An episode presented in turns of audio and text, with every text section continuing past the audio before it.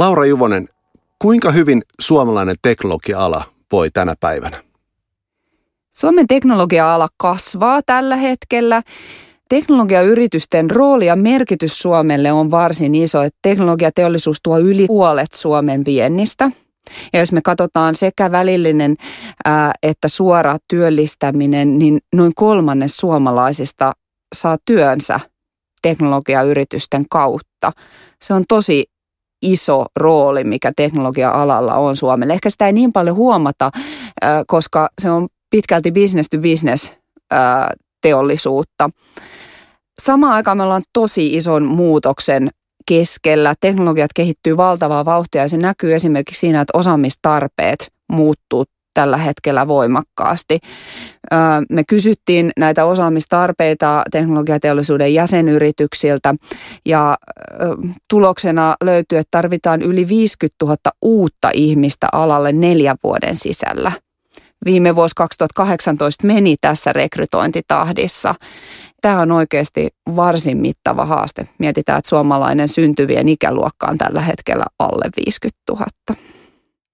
Millä tasolla suomalainen teknologia-osaaminen susta on? Se on tietysti, tämä osaaminen nimenomaan on siinä ytimessä, että menestyvätkö suomalaiset teknologiayritykset. Me ei kilpailla hinnalla, ää, alhaisilla hinnoilla varsinkaan. Ää, me ei myöskään olla mitenkään erityisen hyvässä paikassa noin logistisesti. Eli, eli tähän osaamiseen se perustuu, että pystytäänkö me rakentamaan semmoista bisnestä, missä syntyy kestävästi arvoa ja säilytään kilpailukykyisinä globaalissa bisneksessä. Ja nämä meidän teknologiayritykset, ne nimenomaan on täysin globaalissa kilpailussa ja, ja sen vuoksi tämä osaaminen on siinä ytimessä. On mun mielestä kaksi asiaa, jotka ratkaisee sen meidän tulevaisuuden. Se on, että kuinka me pystytään oppimaan nopeammin ja, ja kuinka me pystytään, onko meillä kyvykkyyttä luoda uutta. Näin totesi teknologiateollisuuden kasvusta ja osaamisesta vastaava johtaja Laura Juvonen.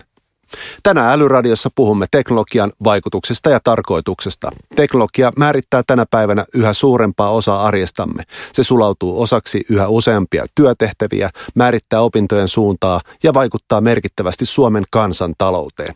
Yhä tärkeämpi kysymys joka ikiselle organisaatiolle on se, osaammeko me käyttää uutta teknologiaa kestävästi ja luoda yhteiskunnallista arvoa. Näitä asioita pohdin yhdessä Laura Juvosen kanssa. Jakson lopussa ääneen pääsee uusi Aisa Parini. Kollegani Marika Kohonen sukeltaa älykästä teknologiaa käsittelevien tutkimusten syövereihin ja nostaa esiin päivän Salesforce-vinkin. Mun nimi on Petteri Poutianen. Tervetuloa Älyradion pariin. Laura, estellä sut yleisölle. Sä oot tekniikan tohtori ja väitellyt laskennallisesta fysiikasta. Ensimmäiset vuodet sun työuralla toimit tutkijana nykyisessä Aalto-yliopistossa. Mikä tässä tutkijan työssä oli kaikista mielenkiintoisin tai mieluisinta? Mulla varmaan oli oikeastaan siihen kaksi asiaa. Ensimmäinen on se, mikä mä uskon, että aika montaa tutkijaa motivoi, mikä se heillä se kipinä on. Ja se on oikeastaan semmoinen löytöretkeilijän rooli, että se on kiinnostavaa lähteä tutkimaan jotain sellaista, etsimään mitä, mitä kukaan muu ihminen ei ole vielä löytänyt. Ja, ja tota, sitten se toinen puoli oli se, että tämä laskennallinen tutkimus oli silloin varsin uutta. Mä siis tein simulaatio-ohjelmia, joilla pyrit, pystyttiin tutkimaan materiaaleja atomitasolla. Ja tämä toi jotain ihan uutta, koska aikaisemmin oli mahdollista vaan tehdä kokeellista tutkimusta ja sitten oli teoria, mutta ei me oikeastaan nähty sinne materiaalin sisään, mitä siellä oikeasti tapahtuu. Niin tämä simulaatiot ja mallintaminen toi sen mahdollisuuden, että sä pystyt oikeasti menemään sinne sisään ja se on oikeastaan linkki sen teorian ja kokeiden välillä. Ja parhaimmillaan se pystytään ennustamaankin ja katsomaan niitä ominaisuuksia. Eli, eli mä nä, mua kiinnostin siinä se mahdollisuus, että hei, täällä voi oikeasti tehdä jotain ihan uudenlaista. Löytyykö jotain ihan uutta ja merkittävää tuon aikana? No siitä on, siitä on sen verran aikaa, että silloin se työ painotti oikeastaan sit enemmän niiden työkalujen kehittämisen. Et totta kai löytyi, siellä päästiin erilaisia vaikka kasvumekanismeja tutkimaan, mutta silloin se gappi oli vielä aika iso siihen, että mitä ihan oikeassa reaalimaailmassa tapahtuu ja, ja mitä pystytään mallintamaan. Nyt me aletaan olla niin kuin tosi, tosi oikeasti isojen ongelmien ratkaisuiden äärellä ja, ja ollaan otettu isot harppaukset. Silloin se oli ehkä sitä työkalujen viilausta vielä enemmän ja rakentamista. Toivottavasti päästään noihin isoihin ongelmiin ja niiden ratkaisemiseen hetken päästä, mutta vielä takaisin suhun. Sä oot sen jälkeen siis työskennellyt kymmenisen vuotta Spinverse-nimisessä konsulttiyhtiössä, jossa toimit yritysten ja tutkimussektorin välimaastossa ja rakensit erilaisia yhteistyöprojekteja näiden välillä. Monet paria Suomessa, että tutkimussektori ei ole riittävän kytköksissä yritysmaailmaan. Onko se näin? Mitä mieltä olet? No mä oon itse asiassa aika huolestunut siitä, mitä viime vuosina on tapahtunut Suomessa. Mm, julkisella tutkimuksella ja myös julkisilla TKI-panostuksilla on ollut iso rooli siinä, että me ollaan nimenomaan semmoista pitkäjänteistä strategista yhteistyötä rakennettu yliopistojen ja yritysten välille. Ja nyt on paljon merkkejä siitä, että tämä yhteistyö on heikentynyt ja se näkyy siinä, että yritykset ei enää rahoita niin paljon yliopistotutkimusta ja, ja väistämättä tarkoittaa, että ne ei tee yhtä paljon yhteistyötä ainakaan suomalaisten yrit- yliopistojen kanssa. Ja tämä on oikeasti huolestuttavaa. Samaan aikaan meillä on tullut paljon kansainvälisiä proffia ja tutkijoita suomalaisiin yrityksiin, eikä heillä ole tällaisia linkkejä suomalaiseen teollisuuteen samalla tavalla. Me tarvitaan uudenlaisia toimintamalleja. Hyviä hienoja avauksia nyt esimerkiksi tekoälyn puolella Aallon ja Helsingin yliopiston FCAI-keskus, johon rakennetaan nimenomaan tämmöistä yhteistyömallia, kumppanuusverkostoja yli, yliopi, yritysten kanssa. Ja tämän tyyppistä tekemistä me tarvitaan enemmän, jossa ollaan hands on tekemässä yhdessä ja mietitään kuinka pitkäjänteisesti sitten rakennetaan sitä osaamispohjaa. Täältä Spinverse konsulttiyhtiöstä siirryt sitten lopulta teknologia-alan johtajaksi. Mitkä tekijät on vaikuttanut siihen, että sä oot päätynyt tuohon nykyiseen tehtävään?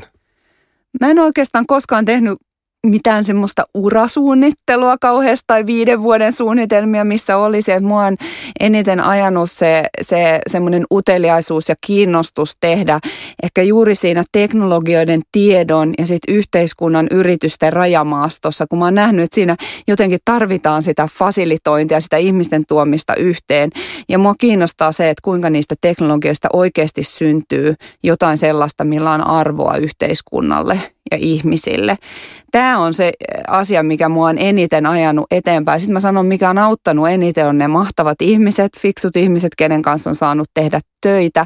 Ja sitten semmoiset äh, ehkä mahdollisuudet, mitä on saanut sekä perheen puolelta kannustuksen että, että hienot esimiehet, äh, vaikkapa proffani, joka lähetti hyvin, hyvin niin kuin nuorena maailmalle, nuorena tutkijana siellä oppi tosi paljon. Kuulostaa siltä, että sä oot saanut ainakin hyvää sparrausta ympäriltä ja esimiehiltä ja kollegoilta. Ähm, Mutta miten keskimäärin osaako suomalaiset parrata toisiaan parempiin saavutuksiin? Kyllä mun mielestä suomalaiset osaa. Me, meillä ehkä ei ole semmoista niin kuin kulttuuria, että ihan heti oltaisiin äh, välittömästi tota, tota, miettimässä asioita niin avoimesti keskustelemassa, mutta mun mielestä suomalaiset on yhteistyön tekijöitä ja meidän, meidän yhteiskunta perustuu sille. Meillä on aika matalat hierarkiat ja mitä enemmän, jos katson niin kuin ympärille, niin tämän, tänä päivänä, niin kyllä tiimityön yhdessä tekemisen merkitys korostuu ihan valtavan paljon ja se paitsi niin kuin oman yrityksen sisällä, niin kaikki ne yhteistyökumppanuudet, että kukaan ei oikeastaan voi menestyä yksin. Sitten myöskin se, että uskalletaan se vähän juniorimpi ää, lähettää, antaa hänelle niitä mahdollisuuksia oppia ja, ja oppia nimenomaan tekemällä ja kokemalla. Että hänet laitetaan siihen, siihen niin sanotusti tuleen tai heitetään vähän veteen ja katsotaan, että miten se uiminen sujuu ja sitten jelpataan eteenpäin. Ja, ja mä uskon, että sen tyyppinen sparraus on, on parasta, että ollaan niin kuin yhdessä tekemässä ja annetaan mahdollisuuksia. Laura, sulla on ihan supermielenkiintoinen paikka teknologiateollisuuden kasvusta ja osaamisesta vastaavana johtajana.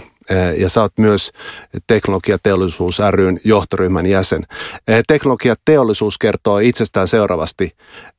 Vaikuttajaorganisaatio, joka edistää Suomen keskeisimmän vientialan kilpailukykyä ja toimintaedellytyksiä. Uudistuva teknologiateollisuus luo perustan suomalaiselle hyvinvoinnille. Kerrotko vielä, mitkä on järjestön tärkeimmät tehtävät tänä päivänä?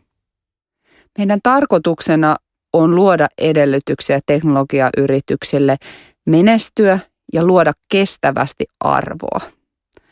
Tämä tarkoittaa, tässä on nimenomaan pit, pitkän aikajänteen perspektiivi. Me ollaan myös sitouduttu siihen, että kaikissa päätöksissä me ajatellaan Suomen pitkä ää, aikaista etua.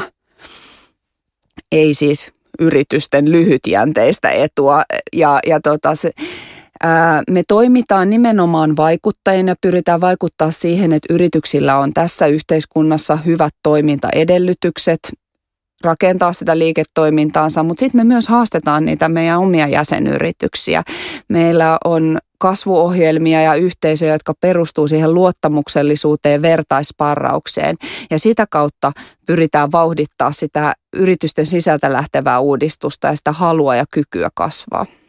Minkälainen tilanne sun mielestä teidän esimerkiksi jäsenyrityksessä on? Vaihteleeko uudistumishalukkuus yrityksittäin? Ja... Vaihtelee. O- o- osa, osa satsaa kovastikin ja ovat hyvin edelläkäyviä ja, ja, ja kansainvälisesti ihan siinä etunojassa tota, kehittämässä uusia. Meillä on semmoisiakin yrityksiä, jotka vaikka äh, uudistaa valmistavan teollisuuden toimintamallia, että toimii vaikka äh, äh, valmistava yritys, jolla ei ole yhtään omaa tehdasta, vaan heillä on 200 ver- tehtaan verkosto ympäri maailmaa ja, ja he toimii tämän niin kuin oikeastaan hukkakapasiteettia hyödyntämällä. Eli tämmöisiä uusia toimintamalleja syntyy. Sitten osa yrityksistä ei ehkä vielä näe sitä muutosta. Että jos me mietitään vaikka alustataloutta, se näkyy tällä hetkellä enemmän niin kuin kuluttajarajapinnassa, ää, digitaalisella puolella, mutta valmistavassa teollisuudessa, niin ei se niin kuin ydintoimintamalli isossa kuvassa ole vielä muuttunut. Totta kai tuotanto, kaikki toimintaan on digitalisaatiopalvelut tullut mukaan, mutta ydintoimintamalli ei ole vielä muuttunut. Mutta tämä ihan varmasti tulee muuttumaan. Niin iso kysymys, että miten meidän yritykset pysyy tässä muutoksessa mukana. Mikä yhdistää näitä teidän jäsenyrityksiä, jotka on kaikista ehkä uudistuskykyisempiä ja näkemyksellisiä ja menestyksekkäitä sitä kautta? Onko niillä joku yhteinen tekijä, osaatko sanoa? Verkostot, toimitaan yhteistyössä hyvin tärkeänä rooli. Kukaan, äh, kukaan ei voi hankkia kaikkea tarvitsemansa osaamista itselleen, vaan, vaan täytyy olla ne kumppanit. Sitten tämä niin kuin liiketoimintamallien, se strategian ajattelu, strateginen ajattelu, se on, se on myöskin yhdistävä tekijä. Et meillä on yllättävän monta pk-yritystä, jotka esimerkiksi ei ole koskaan varsinaista strategiaa tehneet. Et se on mennyt aika paljon sillä yrittäjän tuntumalla ja toimialatuntemuksella. Mutta nyt alkaisi olla kyllä se hetki, että täytyy katsoa eteenpäin ja täytyy katsoa, että okei, koko alan dynamiikka ja bisnesmallit saattaa muuttua. Niin mikä on se arvo, mitä minä pystyn tuomaan? Mikä se mun roolini tulee siinä tulevassa dynamiikassa olemaan. Se on tietysti vaikeaa, kun ei me välttämättä ihan tiedetä, mutta kyllä me suuntia nähdään. Mitä herätysliikkeet tarvitaan? Monialaisempaa osaamista. Et se ei riitä, että on sen oman toimialan niin kuin perinteinen osaaminen. Kysyttiin esimerkiksi äm, teknologiajohtajilta jokin aika sitten, että tota, kuinka moni teknologiajohtajista näkee, että merkittävin uhka voisi tulla oman toimialan ulkopuolelta – niin se on hätkähdyttävä. Yli 70 prosenttia näkee, että se merkittävin kilpailu tulee nimenomaan sen nykyisen kilpailuasetelman ulkopuolelta. Tämä on semmoinen herättävä, että ei riitä se, että sä tiedät ne menestyksen eväät, mitkä ne on ollut tähän mennessä, vaan tarvitaan osaamista, joka, jonka avulla pystyy niin kuin luotsaamaan tulevaisuuteen. Ihan loistava aasinsilta siirtyä katsomaan vähän tätä tulevaisuuden teknologiaa. Ja, ää, kysymys. Viime vuoden elokuussa aloitti teknologiateollisuuden tekoälykiihdyttämö osana kansallista tekoälyaikahanketta. Miten sä kuvailisit tämän kiihdyttämön tarkoitusta? Tekoälykiihdyttämön tarkoitus on auttaa yrityksiä siirtymään siitä, että tehdään yksittäisiä tekoälyn hyödyntämiseen liittyviä pilotteja siihen, että me todella saataisiin se tekoäly mukaan sinne liiketoiminnan ytimeen, saataisiin bisneskeissejä, joita pystytään skaalaamaan. Siinä kiihdyttämössä kootaan ää, edelläkävijäyrityksistä tämmöisiä use case ryhmiä. Eli täytyy olla jo aiempaa kokemusta, että sä oot kokeillut ja pilotoinut tekoälyhyödyntämistä, sulla on jotain osaamista siihen. Sä tuut mukaan use case-ryhmään ja siinä lähdetään useamman yrityksen ryhmänä miettimään tiettyä keissejä. Nyt on tänään yksi ryhmä on jo käynnissä ja kaksi muuta just starttaamassa. Ne liittyy esimerkiksi puheen tunnistamiseen, voisiko, kuinka tekoäly ö, tulee vaikka asiakaspalveluun ihan lähivuosina tämä tulee olemaan todellisuutta, että suurin osa, äh, kun soitat tämmöiseen yrityksen asiakaspalveluun, sä et enää puhu ihmisen kanssa. Toinen on tekstin tunnistaminen. Siinä keisseinä on esimerkiksi sopimukset, niiden käsittelyyn ja ihan esimerkiksi ostopalvelusopimusten automatisointi tekoälyn avulla. Ja kolmas liittyy sitten personointiin jossa meillä on paljon palveluita, kuten Yle Areena tai Spotify, jotka antaa sulle suosituksia, niin kuinka tämä saataisiin tämä suosittaminen niin läpinäkyvämmäksi, että sä ymmärtäisit, että millä perusteella se näin suosittelee ja pystyisit myös vaikuttamaan siihen. Erittäin mielenkiintoisia ja tärkeitä teemoja myös, myös meille, meille Salesforcella, äh, mutta kerropa tästä tekoälykiihdyttämöstä vielä, millaisille yrityksille se on suunnattu? Nämä, jotka lähtee mukaan, niin ne on nyt ensivaiheessa näissä use case-ryhmissä tekijöitä. He on valmiit itse investoimaan ja näkee, että tämä on niin kuin strategisesti erittäin tärkeä asia heille.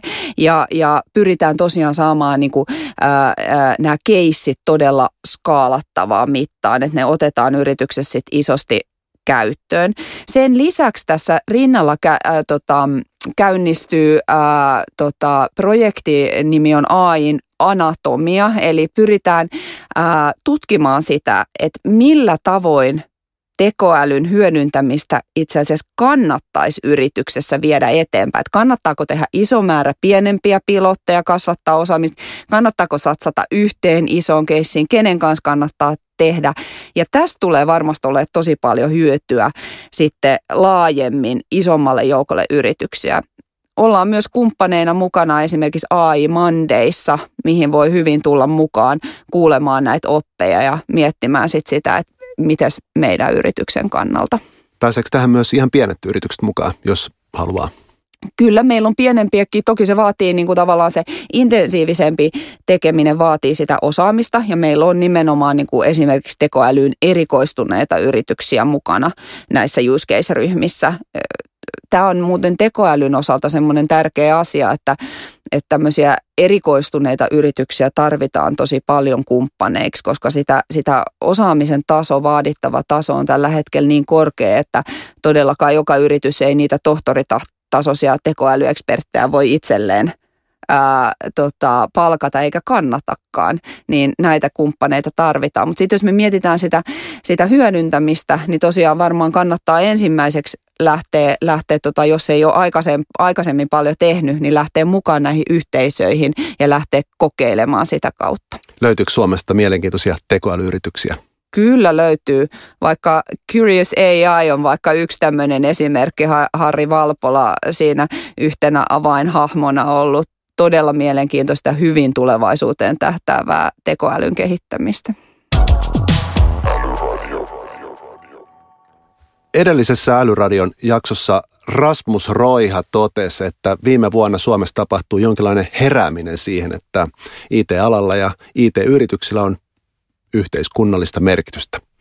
Millaista yhteiskunnallista vaikuttavuutta IT-alan yrityksiltä odotetaan? Sanoisin näin, että kaikilta yrityksiltä odotetaan tänä päivänä ja tulevaisuudessa vielä vahvemmin kestävää arvonluontia. Eli yrityksen pitää pystyä kertomaan, miksi se on olemassa ja mitä arvoa se tuottaa ihmisille ja yhteiskunnalle. IT, IT-alan yrityksillä näkisin, että on erityisen suuri rooli osaamisen kasvattamisessa ja kyvykkyyden kasvattamisessa IT-alan yritykset palvelee laajasti oikeastaan kaikkien muiden sektoreiden yrityksiä ja, ja tätä kautta se heidän vaikuttavuutensa varmasti ensisijaisesti tulee nimenomaan siitä, että se kyvykkyys tehdä uusia asioita kasvaa, kasvaa muilla sektoreilla.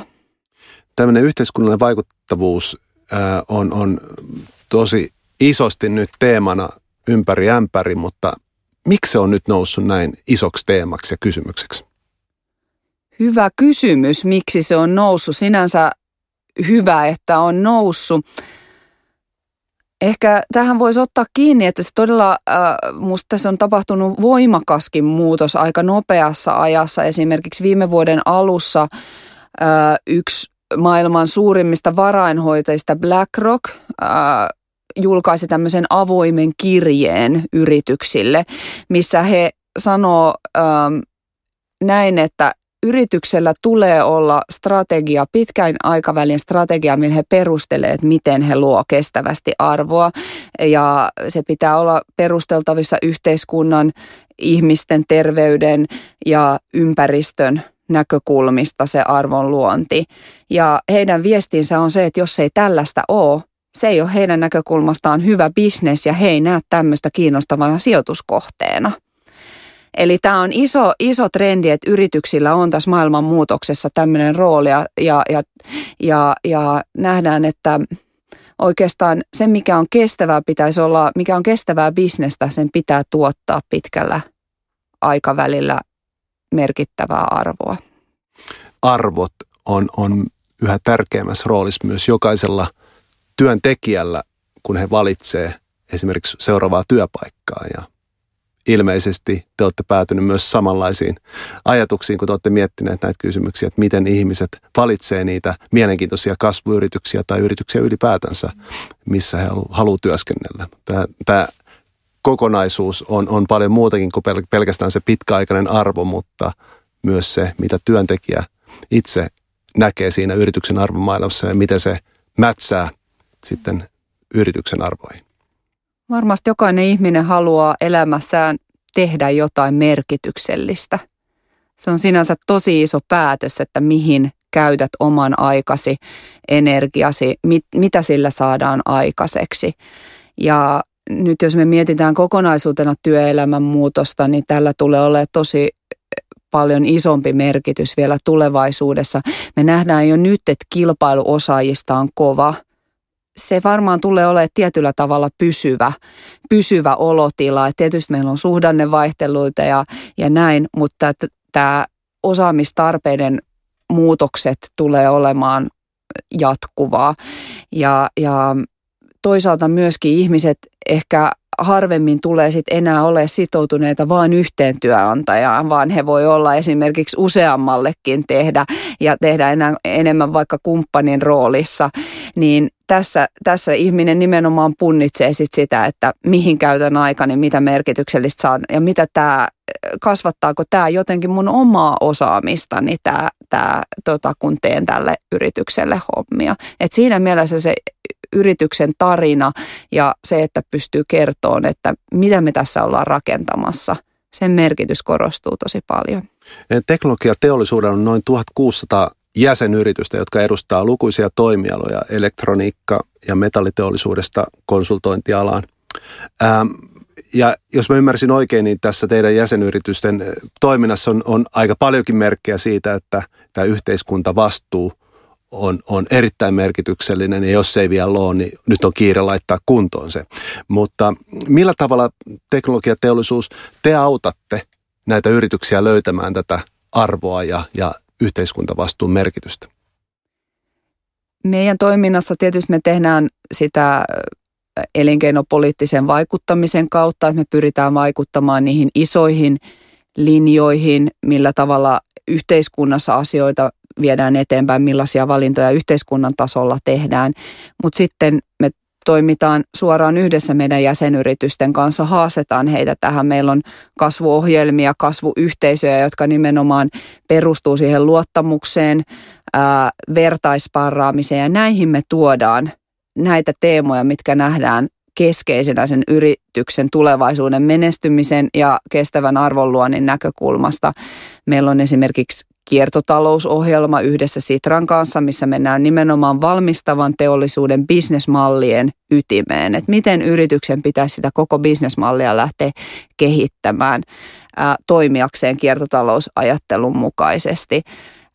Me tehdään yhteistyötä Upright-projektin kanssa, missä pyritään kehittämään työkaluja, että yritykset pystyy mittaamaan, että millaisia vaikutuksia kokonaisuutena, nettovaikutuksia heidän toiminnallaan on yhteiskunnalle ja ihmisille.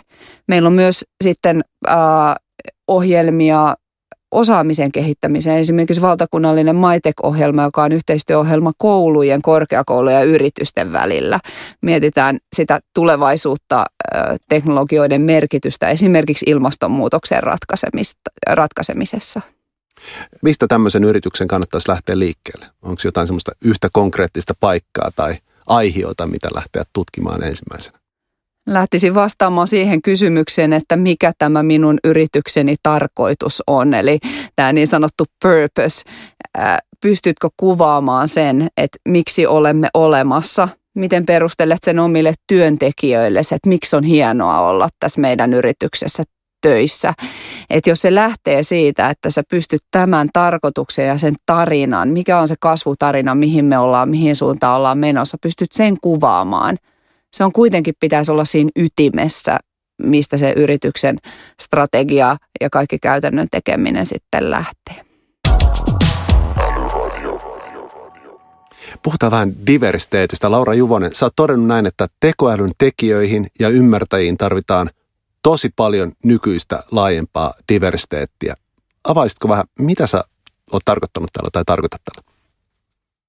Teknologioilla mun mielestä ei ole sellaista itseisarvoa, että meidän ei pitäisi kehittää teknologioita vaan teknologioiden vuoksi, vaan että minkälaisia ratkaisuja niillä saadaan ihmisten ja yhteiskunnan ongelmiin. Nyt jos me katsotaan, että minkälaista osaamista ja minkälaiset tehtävät yrityksissä lisääntyy, niin kyllä siellä korostuu ne uuden teknologian osaajat, tekoäly, dataan ymmärtäminen, robotiikka, näiden teknologioiden integrointi, mutta hyvin tärkeänä korostuu myös asiakasarvo ja se, että pystytäänkö kehittämään ratkaisuita. Ja näiden ratkaisuiden kehittäminen vaatii monenlaista osaamista. Meillä oli joku aika sitten vieraana Suomessa Googlen globaali tekoälyjohtaja. Ja kun häneltä kysyttiin, että millaista osaamista tämä tekoälyn kehittäminen vaatii, niin hän sanoi, että tärkeimpänä on se, että tiimeissä pitää olla monialaista osaamista. Että jos kehität vaikka terveydenhuoltoon ratkaisuja, sul pitää olla lääkäreitä, sairaanhoitajia, sun pitää miettiä, että miten se potilasnäkökulma tuodaan siihen mukaan. Näiden pitää olla ihan samassa tiimissä, että ei voi olla niin, että välillä osallistetaan näitä muita, vaan siinä tiimissä pitää olla erilaista osaamista. Meillä on myös korostunut viime aikoina keskusteluissa empatia, että mitä empatia tarkoittaa teknologian kehittämisen yhteydessä – nämä on minusta tosi tärkeitä kysymyksiä. Tämä voisi olla myös voimavara Suomelle, että jos me pystytään tähän, että me pystytään tuomaan monialaisempaa ja myös se ihmisen näkökulma mukaan siihen teknologian kehitykseen. Naisten asema tutkimuksen ja teknologian saralla on sulle myös läheinen teema. Mitkä on suurimmat haasteet naisten saamisessa IT-alalla? Mielikuva. Ähm, Suomalaiset tytöthän on itse asiassa ihan maailman parhaimmistoa vielä yläasteikäisenä matematiikassa ja luonnontieteissä. Mutta sitten kun me mitataan heidän kohdallaan, että, että kiinnostaako heitä tai näkeekö että tämä olisi tärkeää jollain tavalla heille, niin ei. Ja heidän myös käsityksensä siitä, että onko he hyviä, niin on, että ei, että he ei ole, vaikka he oikeasti ovat. Ja, ja tämä motivaatio, he ei näe sitä merkitystä, mikä näillä taidoilla olisi. Ja heidän mielikuvansa myöskin, äh, kun kysytään IT-alasta, että se on vaikeeta, tylsää, vähän insinöörimäistä, ei, ei ollenkaan kiinnostavaa. Ja tämä on täydessä ristiriidassa sit sen kanssa, että kun me kysytään naisilta, jotka on IT-alalla, he sanoo, että monipuolista, haastavaa, mielenkiintoista, kansainvälistä työtä, joustavat työajat, mielenkiintoinen työyhteisö, he viihtyy hyvin. Tässä on valtava gappi ja, ja, ja tätä meidän pitäisi päästä tota, murtamaan. Sinänsä tämmöiset äh, hahmot, kuten Linda Liukas tekee tässä erinomaista työtä, että he nimenomaan murtaa tätä myyttiä ja käsitystä. Tämä on yksi mun lempiteemoista ja itselläkin on yläasteikäinen tyttö, joka on luokkansa huippu matematiikassa ja ei niinkään kiinnostunut vielä IT-alasta, mutta mistä tämä johtuu, että se mielikuva on, mikä se on? No mä mietin sitten omalla, mä itse olen nainen teknologia-alalla. Meitä Suomessa on vaan teknologiayrityksissä 20 prosenttia on vaan naisia, johdossa vielä vähemmän.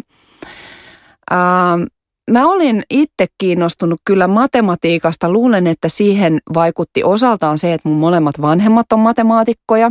Eli mä näin kotona hyvin läheltä, että myös äiti oli matemaatikko. Eli se on, hyvin tyttö voi olla tästä kiinnostunut, mutta kyllä se sisältä tuli, että se kiinnostus siihen. Sitten äh, menin opiskelemaan tekniikan alaa en ollut kauheasti kiinnostunut tietokoneista tai mistään laitteista tai koneista ennen kuin mä sitten huomasin, että hei, tällähän voi tehdä jotain mielenkiintoista. Sitten mua alkoi kiinnostaa se ohjelmointi, kun se liitettiin johonkin kontekstiin, että mitä sillä voi tutkia ja tehdä. Ja tämä on mun mielestä se merkityksen ää, esille tuominen varhaisemmassa vaiheessa olisi tärkeää tyttöjen osalla. Että jos me katsotaan koulutusohjelmia, niin vaikka semmoiset koulutusohjelmat kuin bio-IT, niin siellä on tosi paljon – tyttöjä, 50-50 suunnilleen tyttöjä ja poikia, jotka valitsee tämän tyyppisen koulutusohjelman. Siinä se, se, ää, se tarkoitus on lähempänä sitä. Se ei ole pelkästään informaatioteknologia, vaan mihin sitä myös sovelletaan. Miten hyvin suomalainen koulutusjärjestelmä luo Suomeen IT- ja teknologiaosaajia? Suomen koko yhteiskunnan sanoisin yksi tukijalka, perusta, mille meidän yhteiskunta rakentuu, on osaaminen. Ja meidän koulutusjärjestelmällä on tässä ihan valtava vaikutus ja, ja sen merkitys on suuri. Nyt kuitenkin, jos me katsotaan vaikka ihan tämän päivän tarpeita, niin koulutusjärjestelmä ei pysty tuottamaan tällä hetkellä riittävästi osaajia ää, teknologiayritysten tarpeisiin. Sanoisin, että ei muutenkaan koko yhteiskunnan tarpeisiin. Nämä osaamistarpeet on muuttuneet niin kovin nopeasti. Sen takia me tarvittaisiin paljon enemmän joustavia tapoja mahdollistaa oppimista. Tutkinnoilla tulee varmasti olemaan oma roolinsa, mutta sen rinnalle tarvitaan enemmän moduuleja, erilaisia akatemiamalleja ja erilaisia malleja, missä pystytään enemmän ennakoimaan sitä, että nyt pitäisi kasvattaa omaa osaamista ja että vältettäisiin se, että esimerkiksi ihminen joutuu työttömäksi. Hän pystyisi enemmän miettimään, että mulla on tämmöiset vahvuudet, jos mä lisään siihen nyt tämän tyyppistä, niin avautuu uudet mahdollisuudet jatkaa eteenpäin. Ähm, me ollaan puhuttu paljon näistä podcast-sarjoissa koulutuksen merkitys, merkityksestä ja siitä, että millä tavalla se on jokaisen työntekijä myös itsensä vastuulla uudelleen kouluttautua, hankkia kompetensseja, mutta yhtä lailla yrityksen vastuulla ja tietysti myös yhteiskunnan vastuulla. Mutta miten tässä uudessa maailmassa, jos puhutaan vaikka siitä yrityksen näkökulmasta ensin, niin minkälaisia teemoja tai ohjelmia sinne yrityksen arkeen pitäisi rakentaa, että se tarjoaisi mahdollisuuksia ehkä uudelleen kouluttautua tehokkaammin? Tässä varmaan on iso murros tapahtumassa, että semmoinen perinteinen, että mennään koulutukseen jonnekin ulkopuolelle joksikin aikaa ja sitten tullaan takaisin sinne, sinne ö, työn pariin, niin tämä on hyvin paljon murtumassa ja oppiminen pitäisi saada paremmin integroitua osaksi sitä jokapäiväistä tekemistä ja sitä roolia. Toisaalta siihen pitää panostaa merkittävästi, että se ei riitä, että kyllähän siinä tekemällä oppii. Google esimerkiksi on uudelleen kouluttanut 10 000 insinööriä tekoälyosaajiksi. Reilut viisi vuotta sitten tekoäly oli kuitenkin vielä marginaalisessa roolissa heidänkin tuotteissaan ja tänä päivänä se on kaikessa – et se on iso haaste. He ei he voi rekrytoida ulkopuolelta 10 000 uutta ihmistä, ei, ei semmoisia osaajia edes löydy. Eli siihen pitää itse satsata. Ja varmasti nämä ihmiset on siinä samalla olleet koko ajan kehittämässä, tekemässä. Ja se motivaatio on iso, kun sä tarvitset sitä jokapäiväisessä työssä. Sitten tarvitaan kumppanuuksia. Tekoälyn osalta mainitsinkin jo Helsingin yliopiston ja Aallon FCAI-keskuksen kuinka tämmöisistä syntyy sit kumppanuuksia tota, yritysten ja, ja yliopistojen välillä? Mm, meidän teknologiateollisuuden satavuotissäätiö on kumppanina rahoittamassa esimerkiksi tämän FCAIlle hanketta, missä mm, kehitetään tekoälykirjastoa, jonka tarkoitus olisi madaltaa sitä kynnystä, että tekoälyä pystytään soveltamaan paremmin yrityksissä liiketoiminnan kehittämiseen. Tämä tarkoittaa sitä, että et, et, et tarvitsisi enää tohtoritason osaajaa, mutta sinulla täytyy kuitenkin olla riittävä osaaminen, että sä ymmärrät, mitä sillä voi tehdä ja sä ymmärrät se sun bisneskontekstin. Niin tämän tyyppisiin asioihin tarvitaan ratkaisuja ja, ja investointeja siihen, että tätä osaamistasoa nostetaan. Äh, tähän investointiin liittyy tämmöinen kysymys, että äh, kuinka niin kuin uuden oppimista työn ohessa tulisi johtaa ja kenen tehtävässä pitäisi olla organisaatiossa? Kuka huolehtii siitä, että minä kouluttaudun ja opin uutta? Tässä muuten varmaan on tapahtumassa isoja muutoksia, koska koska tota, organisaatiomallitkin muuttuu. Me mennään paljon enemmän itse organisoituvaan työhön, tiimipohjaisiin malleihin. Ei ole enää periaatteessa semmoista hierarkista tai yhtä HR-funktiota, joka kattoisi kokonaisuutena tätä. Ähm, me itse esimerkiksi kokeillaan nyt tämmöistä mallia, että, että on tämmöiset tavallaan kompetenssitiimit, asiantuntijatiimit, että tiettyyn aihealueeseen liittyvä, vaikka meillä, meidän tapauksessa vaikka koulutukseen, osaamiseen tai digitalisaation ää, kanssa te, työskentelevät ihmiset on yhdessä tiimissä. Sen tiimin merkitys on just siinä sen asiantuntemuksen ja osaamisen kehittämisessä. Ähm, tämän tyyppiseen malliin varmaan mennään, että se pitäisi olla lähellä siinä, siinä tiimissä ja mietitään niitä rooleja, mietitään myös kumppanuuksia, mitä tarvitaan, e, että meillä kokonaisuutena olisi se riittävä osaaminen. Ähm, puhutaan vielä teknologiateollisuuden satavuotissäätiön yhdestä kärkihankkeesta. Tämä oli 100, eikö niin? Ähm, ja sä oot työskennellyt tämän säätiön toimitusjohtajana. Mikä tämä 100-hanke oli? 100 uh, oli meidän, me tehdään, ää, säätiö, säätiö tekee siis rahoittaa sekä tutkimusta että koulutuksen kehittämistä. Ja Handed oli Suomi 100 juhlavuoden hanke. Se jatkuu nykyään täysin kansainvälisenäkin projektina. Saku Tuominen siinä primusmoottorina. Ää, ydin idea, ydintarkoitus Handedille oli, että kuinka mahdollistetaan oppimisinnovaatioiden leviämistä maailma muuttuu tässä meidän ympärillä, niin, niin pitäisikö koulunkin muuttua? Ja melkein jos sen näin kysyy keneltä vaan, kaikki sanoo, että no pitäisi. Että eihän se nyt voi toimia ihan samalla tavalla, että ope, ope luennoi katedrilta ja, ja, ja pulpetissa istutaan. Ja paljonhan siellä on tapahtunut, mutta, ja paljon hienoja asioita, oppimisinnovaatioita on olemassa, mutta ne ei leviä koska se on niin kuin lähtökohtaisesti siinä järjestelmässä, että koulu on aika paikallinen.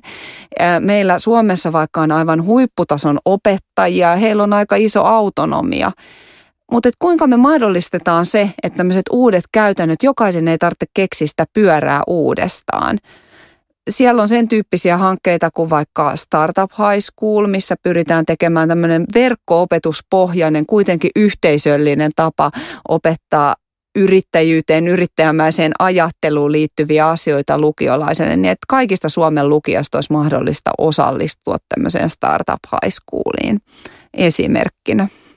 Tämä 100-hanke on edelleen käynnissä, eikö vaan? Ja onko siinä jotain semmoisia, mikä kenties voisi kiinnostaa Matti Meikäläistä itse kutakin meistä, vai onko se enemmän siellä koulujen uudistumisen ohjelmana? Kyllä siellä äh, kannattaa mennä katsomaan 100.org-sivustolle. Äh, sieltä näkee niitä oppimiseen liittyviä trendejä, oivalluksia globaalisti, minkälaisia parhaita ajatuksia maailmalla on. Mun mielestä myös siellä on paljon semmoisia ajatuksia, joita voi mm, soveltaa myös koulumaailman ulkopuolella. Oppiminen on semmoinen asia, jota jokaisen ihmisen, jokaisessa organisaatiossa meidän tulisi miettiä, niin varmasti jonkun idean sieltä voi saada ihan muunkinlaiseen kontekstiin koulun ulkopuolelle. Tähän loppuu vielä meidän vakiokysymys. Mikä sinusta on älykkäintä juuri nyt? Se voi olla joku palvelu, tuote, ajatus, näkökulma, mikä vain? Mun tietysti pitäisi sanoa, että älykkäitä tekoja Suomelle, eli teknologiateollisuuden eduskuntavaalikampanja. Se on nimeltään. Mutta mä sanon, että älykkäintä on se, jos me oikeasti ajatellaan ihmistä siinä teknologian rinnalla. Eli mitä arvoa me tuotetaan ihmisille ja yhteiskunnalle silloin, kun me ollaan teknologioita kehittämässä. Jos me täh- tähän kysymykseen pystytään ää, esittämään ratkaisuja, ja jos se on mukana siinä meidän päivittäisessä työssä, niin uskon, että tämä on se avain, millä me myös menestytään tulevaisuudessa. Laura Juvonen, isot kiitokset kiinnostavasta keskustelusta ja siitä, että saavuit tänne Älyradion vieraksi. Kiitos paljon. Seuraavaksi muutama sana kollegaltani Marika Kohoselta. Hyvät kuulijat, seuraavaksi luvassa on päivän Salesforce-vinkki. Minun nimeni on Marika Kohonen ja näin Älyradion lopuksi nostan esiin yhden ajankohtaisen opin älykkään teknologian maailmasta. Tämänkertainen vinkki liittyy omiin suosikkeihini, tekoälyyn ja markkinointiin. Salesforce julkisti äskettäin markkinoinnin tilaa luotaavan kansainvälisen State of Marketing-tutkimuksen.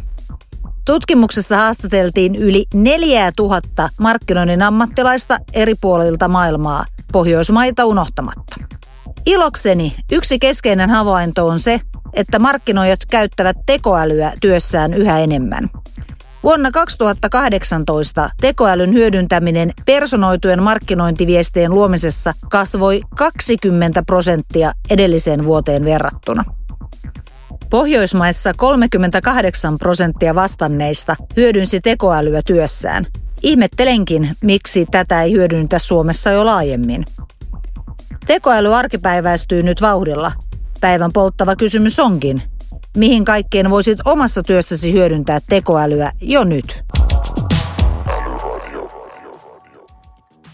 Hyvä kuulija, kiitos kun kuuntelit vuoden toista älyradiota. Entiseen tapaan otamme mielellämme vastaan arvioita esimerkiksi Applen podcast-sovelluksessa Kommentteja ja kysymyksiä voi laittaa myös Twitterissä häsällä Älyradio. Älyradion aiheista voit lukea lisää blogistamme osoitteesta salesforce.com kautta suomi-blogi. Siinäpä se. Kuulemiin.